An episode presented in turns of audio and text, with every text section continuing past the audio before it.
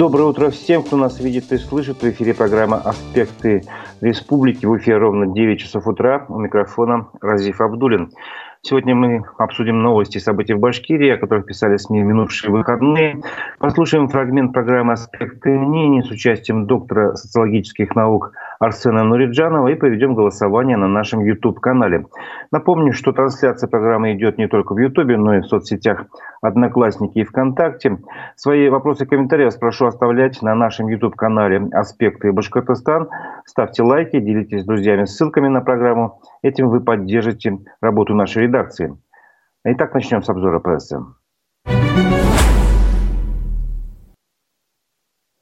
Ну, первая новость, она э, печальная. Ушел из жизни известный политик, настоящий патриот республики, конезаводчик Хасан Идиатулин. Об этом сообщил в своем телеграм-канале вице-спикер парламента республики Рустем Ахмадинуров. Он э, высказал свое мнение о Хасане Идиатулине. Э, процитирую. У него всегда было свое мнение, он никогда не боялся его высказывать. Полгода назад встречались с Хасаном Сагидзяновичем на открытии памятника генералу Кусимову на созданной им аллее героев братских народов Великой Отечественной войны. Несмотря на тяжелую болезнь, он был полон планов и надежд. К сожалению, сегодня его сердце остановилось. Сообщение было вчера, а, то есть вчера. Светлая память и искренние соболезнования родным и близким. Э, скончался, добавим, он после тяжелой и продолжительной болезни. Но несколько слов надо сказать о Хасане Едятулине. Он родился 15 января 1957 года в деревне Теперишева Чешминского района, был шестым ребенком в семье, сам потом стал отцом четверых детей. А, в 1987 году прошлого века он возглавил совхоз э, Улу-Тюлярский. В 90-х был избран депутатом 12-го э, созыва Верховного Совета Башкирии. Также неоднократно был депутатом районного совета. Э, Хасан Дятулин держал лошадей. Кроме большой любви к ним, он был известен своими политическими взглядами. Напомню, что во время э, первых, прошу прощения, вторых выборов президента Башкортостана в 2003 году он баллотировался и оппонировал Муртазе Рахимову. Ну, тогда, конечно, он не выиграл, но тем не менее э, он также состоял в Коммунистической партии Российской Федерации и также за свою независимую позицию, ну, по моим взглядам, он был э, исключен из партии. Вот такой человек, давайте Э, выскажем соболезнования его родным и близким. Другая тема, которая обсуждалась в выходные, э, об этом сообщил Башинформ, но и другие СМИ, конечно, сообщали, что Салават Юлаев потерпел поражение в матче с «Адмиралом» из Владивостока и выбыл из, из борьбы за кубок Гагарина. Э, сама игра шла, так сказать, на равных. Сначала гол забили юлаевцы, затем сравняли счет хозяева поля, потом они вышли вперед, Снова Юлаевцев э, сравняли счет. Это был Александр Хмелевский, он оформил дубль. Вот. Но тем не менее, за две минуты до финального свистка э, нападающий адмирала Антон Берлев забил третью решающую шайбу. И э, счет э, в серии э, плей-офф на первом этапе, напомню, э, стал 4-2. И Юлаев, Слава Юлаев вы, выбыл из борьбы за кубок Гагарина. Эта история, так сказать, ну, многих, конечно, она расстроила, э, болельщиков в том числе. Один из этих болельщиков, ну, со статусом э, Дмитрий Михаличенко, э, политолог, написал свое мнение, свою колонку, ее публиковала УФА-1. Она так называется. Если Баширов уйдет в отставку, поступит ответственно. Речь идет о генеральном директоре хоккейного клуба «Салат Юлаев» Ренате Баширова, Баширове. И Дмитрий Михальченко высказал вот такое мнение. Что в этой ситуации будет делать генеральный менеджер Ренат Баширов? Если уйдет в отставку, поступит честно и ответственно. Если нет, перейдет режим сохраняющего теплое место человека, которого держат за былые не заслуги. А, Дмитрий Михаличенко высказал ряд предложений. Он считает, что Баширов привнес ряд новаций в клуб, работу с болельщиками и так далее. Есть там и позитивные моменты, отмечает Михайличенко, но главный результат провальный. Э, и критики, кстати, Баширов э, прислушивается, он очень умный и деликатный человек, но Михайличенко как болельщика это интересует во вторую очередь, а в первую результат, а его нет. По мнению Дмитрия Михайличенко, нужно искать толкового тренера типа Разина, давать ему возможность лепить из среднего материала, в кавычках, классную команду, это сложно, но можно, а, цитирую, продолжаю э, Михаличенко, только ни Козлов, ни Цулыгин с этим, полагаю, не справятся, поэтому нужен новый тренер. Это не гарантия успеха, но это то, что напрашивается. А, одним словом, а, по мнению Дмитрия Михайличенко, стоит вообще поменять всю команду в клубе, чтобы что-то сдвинуть с места и попытаться завоевать Кубок Гагарина, которого уфимская команда не видела уже давно. В связи с этим предлагаю провести голосование на нашем YouTube-канале «Аспекты Башкортостана». Вопрос давайте поставим так. Согласны ли вы с тем, что в хоккейном клубе «Салават Юлаев» необходимо полностью менять руководство команды? Да или нет? Если вы считаете, что да, что в принципе это принесет какой-то результат, э, возможно, будут э, сделаны какие-то выводы, и эти, новая команда сможет э, привести финскую, финский клуб к победе, значит да. Если вы считаете, что нет, то слишком рано делать какие-то выводы, тем более учитывая ситуацию в клубе, что из клуба ушли все легионеры, приходилось полностью перестраивать команду, привлекать молодежь. В первом сезоне достаточно хороший результат был показан в регулярном чемпионате. Напомню, Слава Тилаев занял второе место. Вот. И то, что на первом этапе плей-офф команда не сумела одержать победу, это еще как бы ни о чем не говорит, тогда, значит, ваше мнение нет. Итак, на нашем э, канале «Аспекты Башкортостана» в Ютубе э, выскажите свое мнение на, э, на вопрос, согласны ли вы с тем, что в Салавате Юлаеве необходимо полностью менять руководство команды, да или нет. А мы подведем итоги голосования ближе к концу программы и продолжим обзор просто сейчас.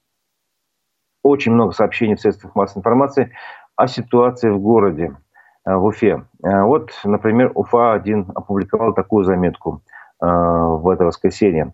Уходим под воду. Горожане массово жалуются на тонущую Уфу в комментариях у чиновников. Ну, все, кто живут в Уфе, прекрасно понимают, о чем речь, но тем не менее, несколько там, давайте моментов для этой статьи я все-таки процитирую, расскажу. Э, жители Уфы активно жалуются на то, что в городе после потепления появились огромные непроходимые лужи. В эти выходные, 11-12 марта, в комментариях у главы Башкирия э, Ради Хабирова и мэра города Ратмира Мавлиева появилось целое множество фотографий и видео от возмущенных ситуаций горожан. Ну вот, например, пару, буквально пару ситуаций. Возле Республиканской клинической больницы имени Хуватова в крытом переходе жалуется женщина, лужи не обойти, не перепрыгнуть, остается только плыть. Власти заверили, что коммунальные службы перешли на усиленный режим работы и планируют очистить данный участок до 15 марта. Тем временем на улице Зорге другая напасть. Тротуар превратился в непроходимый каток. В администрации Советского района пообещали, что проработают вопрос очистки тротуара возле домов 38 и 40 по улице Зорге совместно с коммунальной службой. Но ведь, с одной стороны, лужи а с другой стороны, действительно очень э, по утрам, особенно когда ночью все замерзает, э, тротуары превращаются в каток. Э, на этом можно убедиться на собственном опыте. Другая заметка – это издание МКСЭТ опубликовало в субботу. Зима уже закончилась, а проблемы со снегом нет. Так называется заметка. Только уфимцы приготовились расчехлять лодки и тазики, как вдруг пришла беда, откуда не ждали – жителям улицы Магистральной пришлось пробиваться на свободу после работы снегоуборочного трактора. А, одна из жительниц э, частных домов, которая живет на улице Магистральной, напомню, сообщила, что субботним утром ей пришлось буквально пробивать себе путь в ледовых заторах. Сначала удалось открыть калитку на небольшую щель, а потом протиснуться сквозь нее. Глыбы снега и льда оказались настолько, оказались настолько тяжелыми, что их невозможно было сдвинуть с места. По словам Ксении, она обращалась за помощью в диспетчерскую УЖХ Темского района. Там заявку приняли, но сообщили, что убирать за трактором никто не обязан. Оказывается, горожанам актуальны не только лодки, но и ледоколы, делает вывод издания такой иронический. Вот. Ну, трудно не согласиться на самом деле. Получается, что мы, с одной стороны, делаем хорошее дело, убираем снег и лед, а с другой стороны, этот же снег и лед припираем к калиткам, а, к заборам и жители потом просто должны сами каким-то э, чудесным образом выбираться из этих завалов. Это как бы, ну, согласитесь, делать одной рукой хорошее, доброе дело и потом тут же что-то портить, это совершенно неправильно. Надо над этим задуматься коммунальным службам. В Уфе машина завалилась снегом прямо на проезжей части. Об этом сообщает телеканал Уфа, э, ю, прошу прощения, ЮТВ. и публикует видео, на котором видно, как в Уфе на перекрестке Цурюпа Чернышевскую машину, которая остановилась на светофоре, прямо заваливает снегом с крыши, который в этот момент просто, видимо, растаял и падает. Значит, его не чистили, соответственно, своевременно. Падает прямо на машину. Вот. Причем на эту машину э, снег падает дважды. Слава богу, никто не пострадал, движение на участке было продолжено. Э, так подобные случаи происходят не только с машинами. Э, слава богу, тоже заканчивается без э, потерь, без жертв. Уфимка чуть не попала под упавший с козырька балкона снег. Об этом тоже э, написал телеканал ЮТВ на своем телеграм-канале. И в этой заметке рассказывается о ситуации, которая произошла вечером 10 марта во дворе дома на улице Георгия Мушникова. Э, на записи с камер умного домофона компании «Уфанет» видно, что перед домом падает пласт снега. Примерно через 5 секунд, запомните, через 5 секунд буквально, из подъезда выходит девушка. То есть этот снег мог попасть вполне на ее голову, и неизвестно, что бы случилось. Слава богу, как бы все сошло с рук. Женщина, девушка прошла не, не обращая внимания на кучу под ногами по своим делам. А, как сказали телеканал «Житель дома», снег сошел с козырька балкона. Вот такая ситуация в городе, к сожалению. Будьте осторожны. Это касается тех, кто идет пешком по обледеневшим тротуарам. А, очень внимательно, потому что, я думаю, сейчас число травмированных будет увеличиваться. В то же время и будьте осторожны, если вы проходите рядом крышами зданий, то есть будьте чуть подальше, смотрите, что можете сделать для своей безопасности, делайте самостоятельно, поскольку надежды на оперативную работу, что вот это сейчас все, все крыши уберут, э, это как бы трудно на это надеяться. Предлагаем на время сделать паузу в обзоре прессы. Давайте послушаем э, фрагмент программы «Аспекты мнений», которой мой коллега Дмитрий Колпаков беседует с доктором социологических наук Арсеном Нуриджановым. Мне кажется, в этом фрагменте затронуты очень важные темы наших дней, так что давайте послушаем.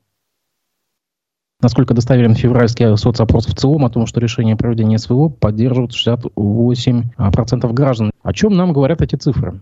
Как доктор социологических наук скажу, что сейчас социология, конечно, стала недостоверной наукой в России. Респонденты просто боятся давать с их точки зрения неправильные ответы и предпочитают давать те ответы, которые, как они считают, одобренные сверху. Поэтому это ни о чем не говорит. Более независимые опросы показывают, что примерно больше половины сейчас народа выступает за то, чтобы прекратить СВО.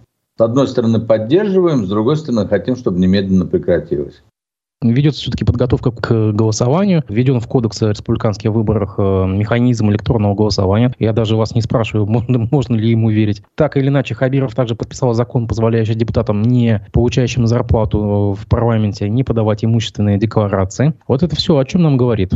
Да, о том, о чем Хабиров сказал, это борьба за власть забрав власть, ее не отдают. Он же прямым текстом сказал на одном из э, своих выступлений. Да, это было два года назад. Это как раз реплика оттуда, с администрации президента. Это именно та установка, та главная скрепа властная, Повысится ли ценность депутатского мандата вот после того, как, по сути, разрешили не подавать декларации? У нас Рамиль Ахматов из профов сказал, что, в принципе, сейчас мандат стал токсичным. И мы видели в прошлом году, как действительно ряд депутатов Единой России просто сложили полномочия и ушли. Это станет плюсом, бонусом которые как бы мотивируют становиться депутатами? Но мандат давно уже ничем не является по сути своей. Тем более основная масса депутатов Курултая, например, она работает на общественных началах. Скажем, в 90-х годах депутат мог ездить пьяным и размахивать корочкой, его никто не останавливал то сейчас, если он выпьет три рюмки, его задержат, он махнет корочкой, это гарантированно будет скандал на всю республику. И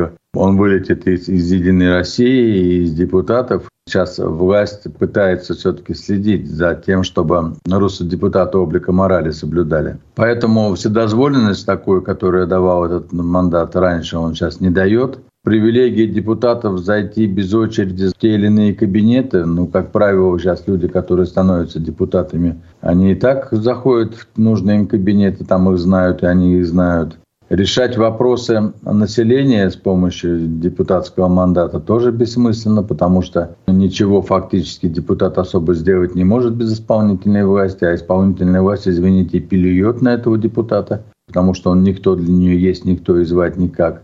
И фактически представительные органы власти сегодня такой исполняют образ декоративной ширмы потемкинских деревней, якобы существующей в России демократии.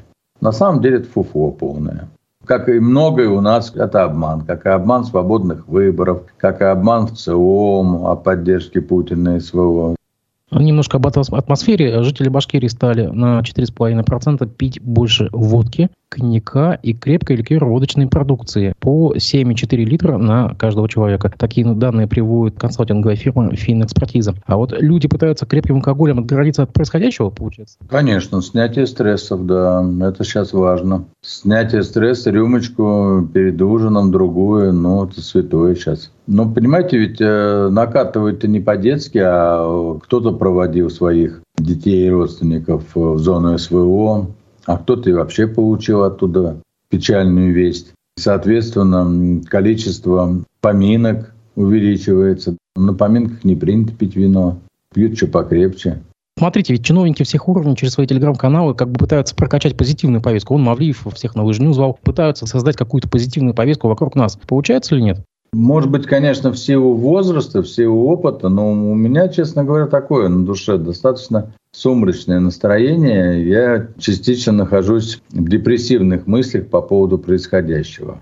На фоне, когда каждый день идут сообщения о том, что тот или иной наш земляк из того или иного города или поселка или деревни погиб на СВО, как-то не создает ощущения, понимаете, идти, радоваться, веселиться и как-то жить полной жизнью. Вообще сама ситуация, когда мы находимся в состоянии конфликта, тем более с такой страной, как наши пропагандисты всегда говорили, с братской страной, да, фактически это все равно, что э, драка в семье между двумя братьями, да, вот два брата дерутся, сестры, другие братья, мать, отец должны что тут радоваться, в ладоши бить, на лыжах скакать. Как-то странно все это.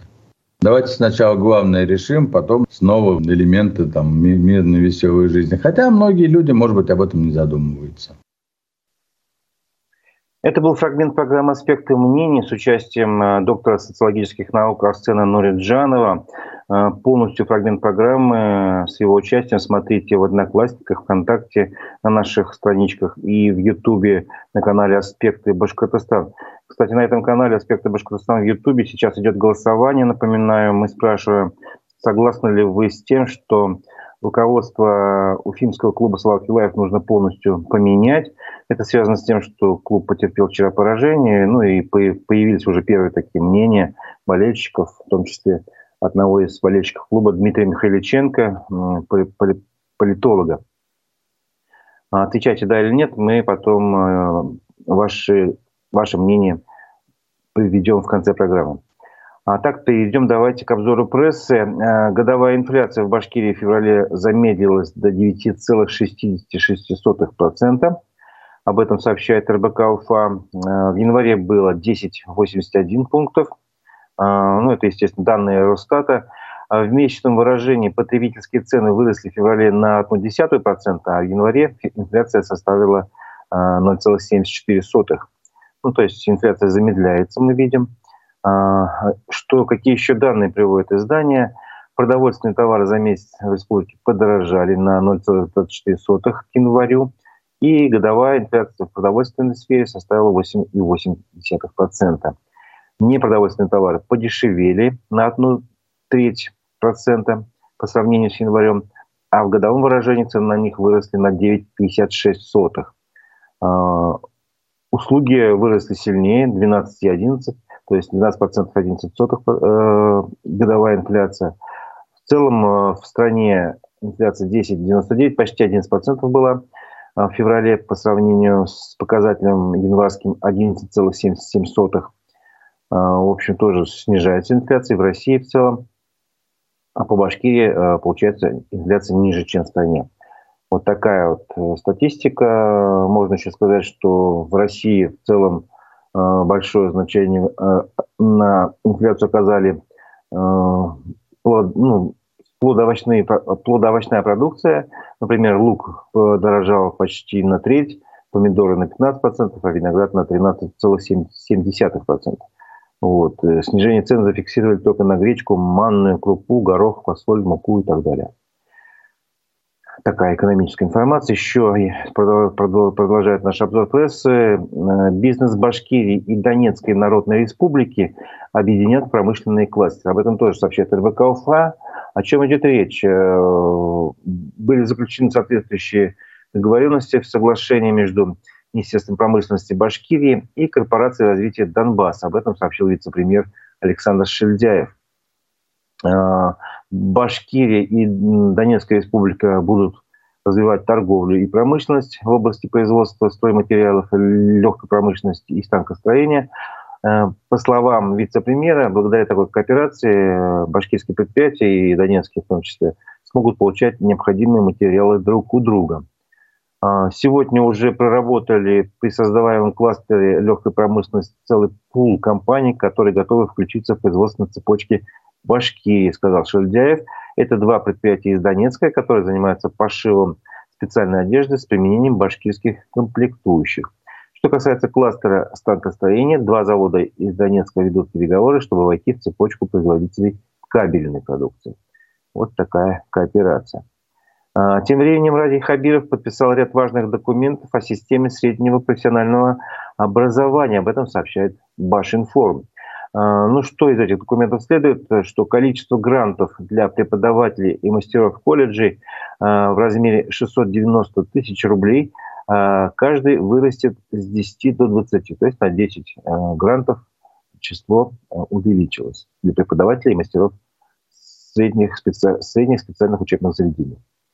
Также, согласно этим указам, ежегодно по 10 колледжей Башкирии будут получать по миллиону рублей за достижение в области среднего профессионального образования. Будет проходить соответствующий конкурс, и будут определяться лучшие СУЗы э, республики. Также из этих документов следует, что на модернизацию зданий и общежитий 90 колледжей и Центра опережающей профессиональной подготовки из бюджета республики выделяет более семи сотен миллионов рублей. Вот это хорошая новость, я думаю, для тех, кто живет в этих общежитиях. А, вернемся к Уфе. А, здесь интересная новость. Власти Уфы не оставили идею соединить и Норс, и Сипайлова трамвайным сообщением, трамваем. Об этом сообщила наша редакция в эти выходные. А, речь идет о том, что мэр Уфы Ратмир Мавлеев утвердил проекты планировки и межевания территории ограничена соответствующими границами. Этот проект подразумевает продолжение улицы Мушникова, снос гаражей и частного сектора в районе Тепловозера. А часть ЛЭП, проходящая вдоль стоящего стеклянного канала, должна сделать стать подземной. И здесь идет э, речь о том, что на этой территории предполагается перспективное строительство э, автомобильной дороги с полосой движения трамвая и соединение трамваем двух спальных микрорайонов упоминалось во всех предыдущих градостроительных планах. Напомню еще об этом.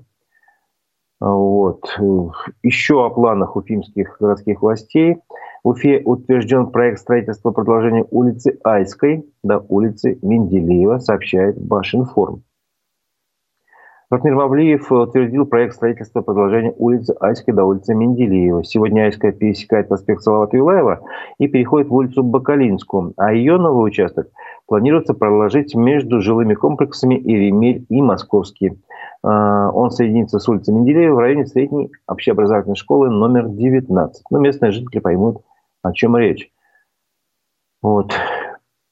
Так что вот такая так, такое, такие перспективы градостроительные.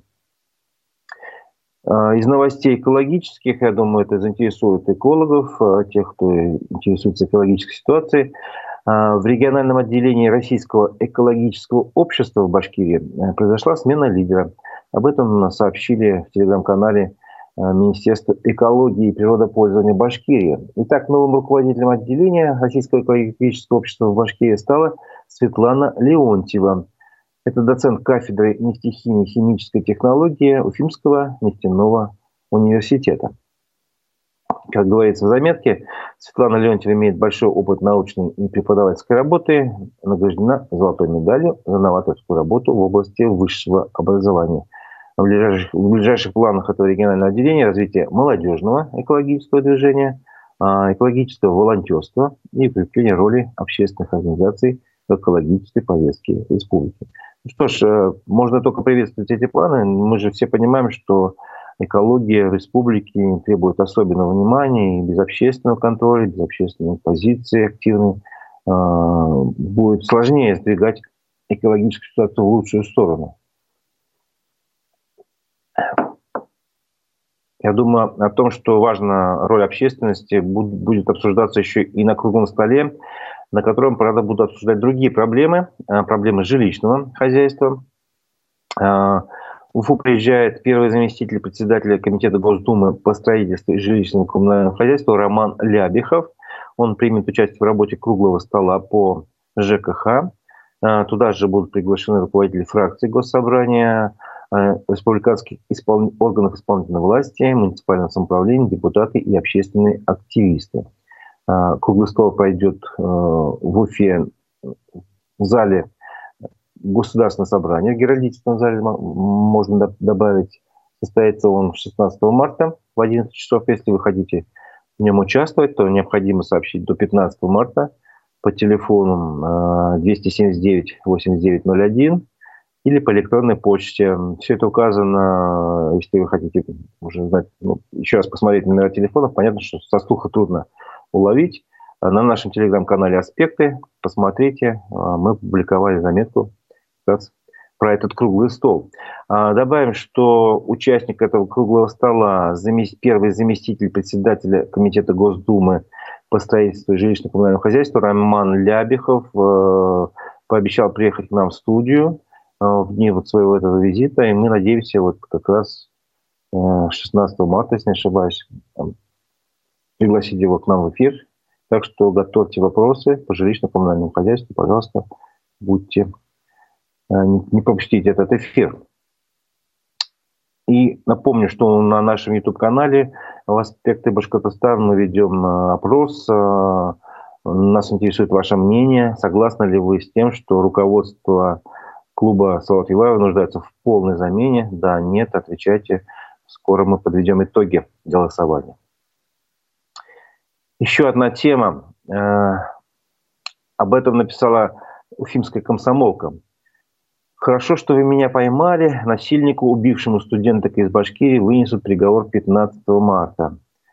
А, напомним, речь идет о трагедии, которая произошла в сентябре 2021 года. Тогда в городе Гае в Оренбургской области а, некий Александр Лазарев, ему было 29 лет, увидел в окне на первом этаже трех молодых девушек. Ну, в окне, скорее всего, общежития или квартиры, да, где они жили, квартиры. Это были студентки местного медицинского колледжа, они приехали сюда учиться из Башкирии, все наши землячки. Вот. Этот мужчина пришел к ним ночью, почему-то девушки не, не закрыли дверь. Вот. Он совершил насилие, убил всех троих, а потом устроил пожар, чтобы скрыть следы преступления. Что здесь интересно, а, как сам преступник, этот Лазарев, которому 29 лет, объясняет свое собственное поведение, свой собственный поступок. Как пишет комсомолка, на допросах Лазарев в своем кровожадном характере винил детство. Мол, мать им практически не занималась, отца рядом не было. После смерти бабушки, которая уделяла ему хоть какое-то внимание, подросток остался вообще в полном одиночестве. Затаил злобу и обиду на весь мир. «Хорошо, что вы меня поймали, мне самому от своих мыслей становится страшно», цитирует комсомолка слова Александра Лазарева. Сейчас ему грозит пожизненный срок, такое наказание требует для него обвинений. Ну, просто некий вывод из этой ситуации, что будьте, пожалуйста, внимательны со своими детьми, не оставляйте их своим вниманием, разговаривайте, общайтесь.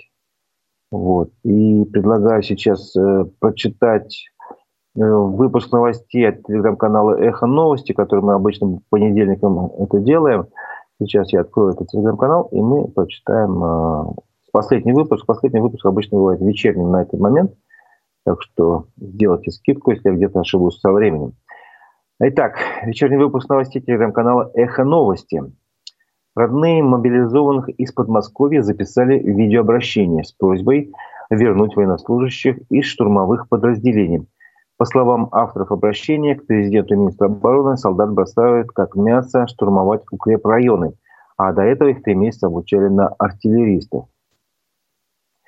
Переговоры о продлении зерновой сделки с Россией не велись, утверждает представитель МИД страны Мария Захарова. Она напомнила, что второй 120-дневный срок действия сделки истекает уже 18 марта.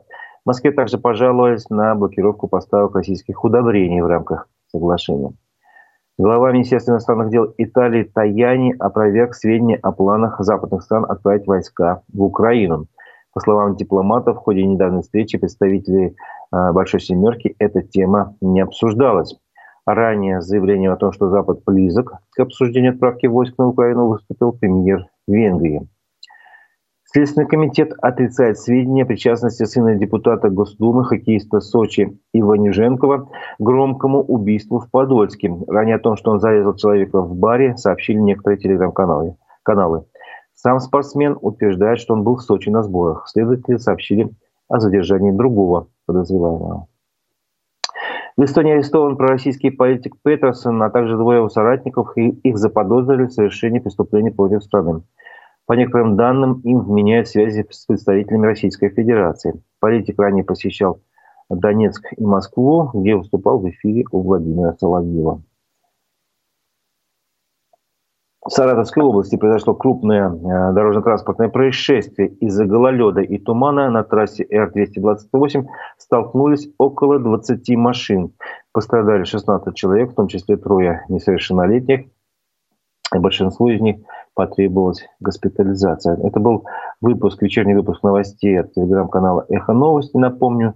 А нам пора завершать э, голосование на нашем YouTube-канале «Аспекты Башкортостан». А, я напомню, мы задавали вопрос. Э, согласны ли вы с тем, что в руководстве финского клуба «Салават Юлаев» необходимо полностью поменять руководство? Это было связано с тем, ну, это само голосование, что наш клуб вылетел из розыгрыша Кубка Гагарина на первом этапе плей-офф, проиграв э, во Владивостоке 11 марта. И в целом проиграв серию э, со счетом 2-4. Итак, согласны с тем, что Салат Юлаева необходимо полностью менять руководство команды 85% опрошенных, нет, не согласны 15% опрошенных. В общем, вот такое мнение у нашей аудитории. Э, и на этом э, наш эфир «Аспекты мнений» подходит к концу. Напомню, что сегодня э, в 11 часов планируется программа «Аспекты мнений». Мы пригласили в студию юриста Виталия Буркина. Э, задавайте вопросы про систему правосудия. Возможно, какие-то еще раз вопросы э, для юриста появятся на нашем канале YouTube «Аспекты Башкортостан». Мы приветствуем такие комментарии, вопросы и будем задавать их нашему гостю. Так что включайте наш эфир в 11.00. А я с вами прощаюсь. До встречи в эфире.